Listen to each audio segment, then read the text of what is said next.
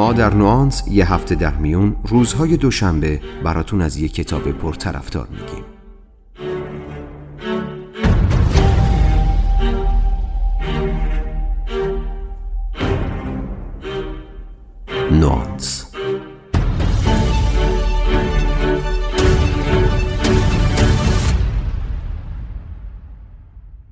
شاید برای من و شما کمی عجیب باشه اگه بشنویم جاهایی تو دنیا هست که هنوز مردمش از اینکه برای رسیدن به محل کار باید چند ساعت دو چرخ سواری کنن ناراحت نیستن.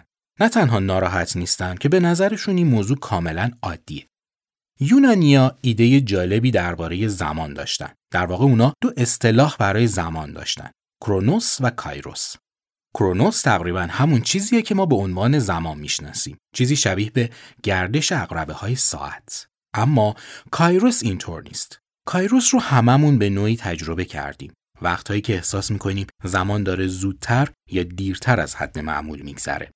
کایروس یه جور کیفیت ذهنی از گذشته زمانه. چیزی که روی ذهن و زندگی ما اثر می‌ذاره. ما به سرعت داریم از زندگی با کیفیت فاصله می‌گیریم. داریم خلاقیت، قدرت، معنا و روح زندگی رو فدای سرعت می‌کنیم. چیزی که در نهایت به نفعمون نخواهد بود. پس چه کنیم؟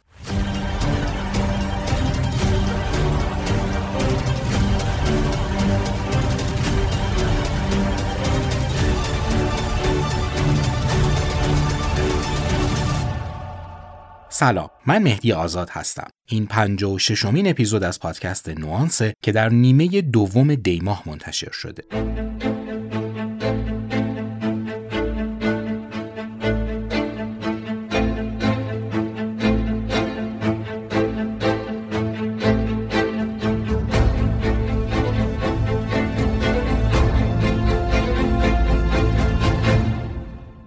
جالب باشه. اگه بدونید تمام متن این اپیزود رو دارم با گوشی و از روی یادداشت‌های قبلیم تایپ می‌کنم. در حالی که چند ساعت جایی تو پذیرش یه بیمارستان منتظرم. انگار دارم عمرم رو هدر میدم. اتلاف وقت به خاطر یه سیستم بروکراتیک ناکارآمد. این به شدت داره مضطربم می‌کنه. شاید با نوشتن این جملات دارم کمی از بار احساس گناهم به دلیل کشتن وقت رو کم می‌کنم. این احساسیه که بارها و بارها هممون تو زندگی تجربه کردیم. احساسی که اگه نیم ساعت به هیچ کاری جایی بشینیم داریم عمرمون رو تلف می‌کنیم. یا اگه ساعتهایی از روز رو مشغول پرسه زدن تو خیابون باشیم کار احمقانه ای کردیم. اما روانشناسی این رو نمیگه. فلاسفه هم اعتقادی به این سبک از زندگی ندارن. شواهد زیادی از زندگی دانشمندان و مخترین و حتی کارآفرین های موفق هم این زندگی روی دور تند رو تایید نمی‌کنه. شاید جز سیستم سرمایه داری هیچ چیز دیگه ای از این سبک زندگی ما سود نبره. فناوری ارتباطی، تشنه اخبار جدید بودن، میل به سرک کشیدن و نمایش زندگی خصوصی تو شبکه های اجتماعی، خواست بیش از حد برای تملک و بروز بودن، زندگیمون رو تبدیل به یک کلاف سردرگم کرده. توی این کلاف سردرگم هیچ ثانیه‌ای نباید تلف بشه. هیچ روزیمون بدون برنامه ریزی نباید به شب برسه. زمان اضافی برای عشق ورزی نباید هدر بره. در نهایت ما میمونیم و یه ساختار شناختی معیوب، بیمعنا و ملالانگیز.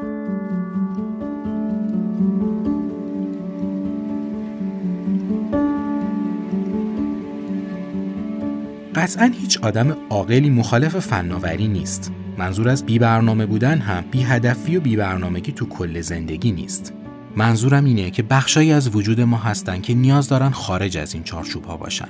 نیاز دارن یه ساعتهایی از روز مشغول خودشون باشن بدون اینکه درگیر هیچ فعالیت مشخصی بشن. ما داریم توی جهان بیقرار زندگی می‌کنیم اما همونطور که گفتم مشکلش فناوری نیست. فناوری فقط یه ابزاره. درسته که هر ابزاری فلسفه خودش رو به مصرف کننده تحمیل می‌کنه اما دردسر اصلی ما نوع نگاهمون به زندگیه شیوه زیست و بودن ما در جهانه که برامون درد سرساز شده نه علم و فناوری. فناوری امکانات زیادی در اختیارمون قرار داده. مثلا با داشتن یه ماشین لباسشویی از شر کار پرزحمت شستن لباسها با دست خلاص شدیم. اما اگه این وقت اضافه رو صرف کاری کنیم که با پولش بتونیم دو سال دیگه یه لباسشویی جدید بخریم این یعنی یه جای کار میلنگه. صورت مسئله اینطوریه. ما انقدر درگیر ابزارهای زندگی پرسرعتیم که هیچ جایی برای فکر کردن به خودمون و زندگیمون نداریم. خودمون همون چیزی هستیم که تو زندگی از دست دادیم.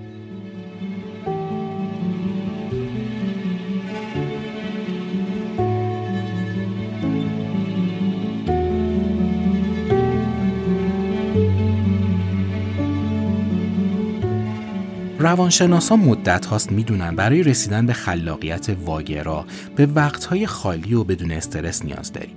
مثلا گوستاو مالر آهنگساز ساعتها بعد از ناهار مشغول پرسه زدن تو جنگل می‌شد. یا گوستاو یونگ روان تحلیلگر ایدههاش رو زمانی پیدا می کرد که تو کلبه روستاییش مشغول تفریح و بازی بود.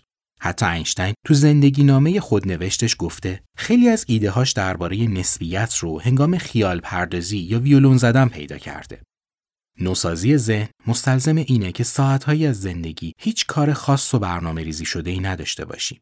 کارهایی مثل پیاده روی طولانی و بیمقصد یا مراقبه. مراقبه این فرصت رو به ما میده تا عمیقترین صداهای ذهنمون رو بشنویم.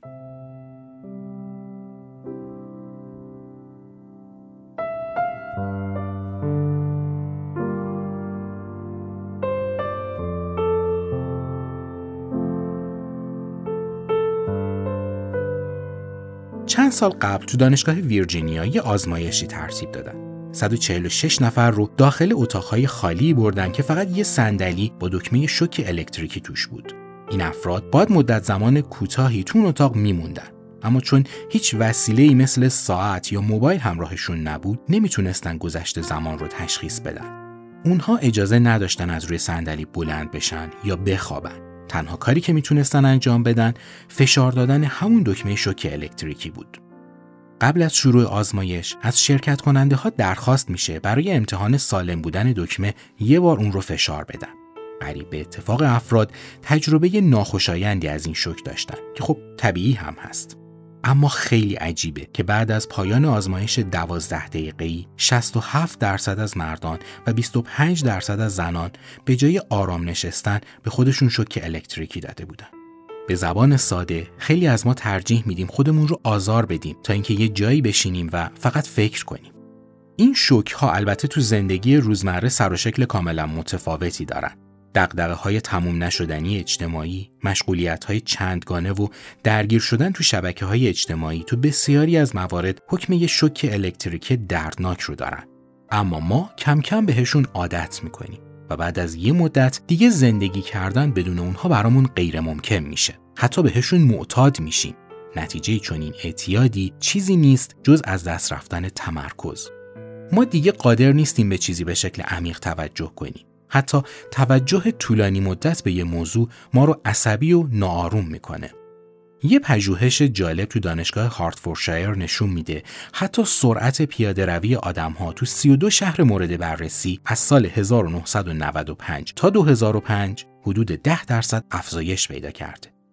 واقعا وقتشه قبل از اینکه خیلی دیر بشه از خودمون بپرسیم چطور به این نقطه رسیدیم.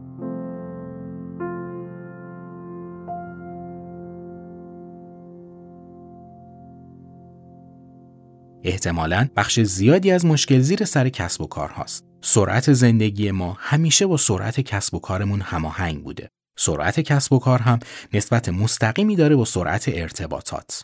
خیلی جالبه که سال 1881 پزشکی به نام جورج بیرد در کتابی به نام ناآرامی آمریکایی میگه علت ناآرامی و استرس در مردم فناوری های ارتباطیه. البته فناوری ارتباطی که داره ازش صحبت می‌کنه تلگرافه حالا خودتون قضاوت کنید. الان تو چه وضعی هستیم؟ با این گستردگی و شتاب در ابزارهای ارتباطی. حتما یادتون هست که تو یکی از کتابهای گذشته گفتیم طبق بررسی های تکاملی مغز ما برای شکل دادن به ارتباط تو چارچوب یه قبیله کوچیک تکامل پیدا کرده. نه این وضعی که امروز داریم. بخش دیگه از اضطراب زندگی ما معلول ارتباط بین زمان و پوله. ما از شروع انقلاب صنعتی زمان رو به عنوان شاخصی برای پرداخت پول تعریف کردیم. ما شعار وقت تلاس رو با آغوش باز پذیرفتیم. یکی از نتایج آشکار چون این کاری این بود که تصمیم گرفتیم از ساعت تفریح کم کنیم تا بیشتر کار کنیم و بیشتر پول در بیاریم. حالا وقتی این چند تا مشکل رو کنار هم قرار بدیم به اینجا می‌رسیم که آدمهای زیادی ساعتهای بسیاری از عمرشون رو تو شبکه های اجتماعی و دنیای مجازی به باد میدن فقط با تصور اینکه دارن کاری انجام میدن. قیمت گذاشتن روی زمان برای ما نتیجه نداشت جز بیحسلگی و ملال. به عنوان یه انسان امروزی زندگی ما پر شده از برنامه ریزی های فشرده کارهای تموم نشدنی دخل و خرج نابرابر و استرس بسیار زیاد. این همه فعالیت باعث شده روز به روز به آمار مبتلایان به استرس، افسردگی، سندروم خستگی مزمن و کسایی که تمایل به خودکشی دارن اضافه بشه. این مشکلات بازتاب یه جامعه پرشتابه که هر روز هم داره به سرعتش اضافه میشه. دوران کودکی و نوجوانیمون رو یادتون هست؟ همون زمانی که وقت زیادی از روز رو سرگرم بازی کردن بودیم یا درست کردن ماکت و لحیم کردن بردهای الکتریکی و کارهای از این دست. البته اگه از اون بچه هایی نبودین که سرشون فقط تو کتاب درسی بود. واقعیت اینه که خیلی از موفقیت های امروز ما وابسته هستن به همون بازی هایی که تو دوران گذشته داشتیم. این بازی ها نه تنها مهارت های فیزیکی ما را افزایش می‌دادند که تأثیر زیادی هم روی خلاقیت، ادراک و توانایی های ذهنیمون داشتن. از عواملی که تو بزرگسالی باعث میشه نتونیم خلاقیت دوره نوجوانی رو تکرار کنیم و احساس کنیم روز به روز داریم مهارت‌های اجراییمون رو از دست میدیم یکیش همین بازی نکردنه. بازی نمی کنیم چون بهش به عنوان یه جور وقت تلف کردن نگاه می‌کنیم. بازی نمی کنیم، ادبیات مطالعه نمی کنیم، فیلم های خوب نمی بینیم، موسیقی های با ارزش گوش نمی کنیم، سفر نمیریم. یا اگر هم به سفر میریم به جای غرق شدن تو طبیعت و عمیق شدن تو هنر بناهای تاریخی مشغول خرید کردن میشیم. همه این کارها رو نمی کنیم و بعد منتظریم که درهای خلاقیت برامون باز بشه. منتظریم یه روزی از شر این همه استرس و نگرانی خلاص بشیم. قافلیم از اینکه عبور کردن از ساختارهای برنامه ریزی شده تنها راه رسیدن به خلاقیته.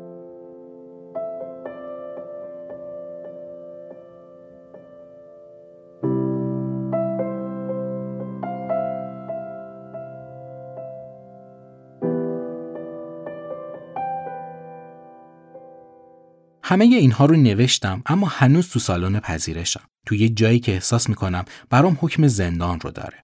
البته زندان همیشه اتاقی با چهار تا دیوار بسته نیست. ما بیشتر وقتها زندانی عادتها و باورهامون هستیم. درست مثل داستان همون فیلی که بندی به پاش نیست اما جرأت نداره از دایره تنگ حسارش بیرون بره.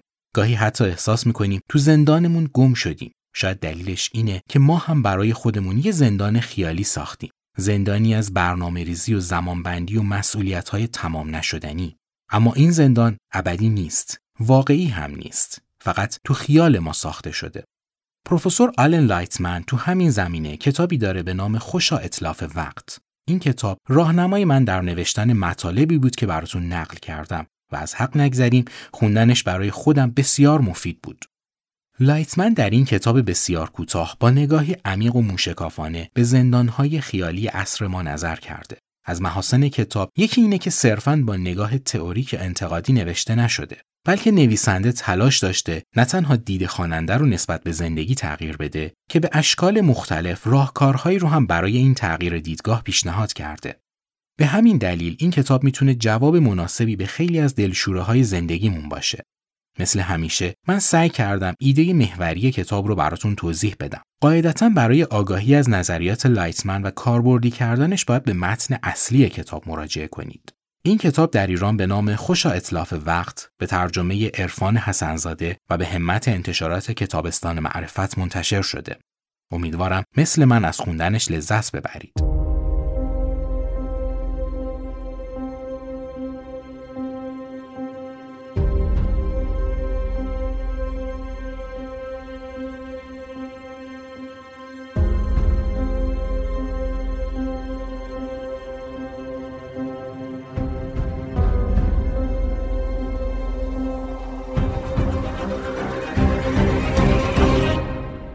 رسیدیم به پایان این اپیزود از پادکست نوانس و تا دو هفته دیگه و معرفی یه موضوع یه کتاب دیگه. روز و روزگارتون خوش.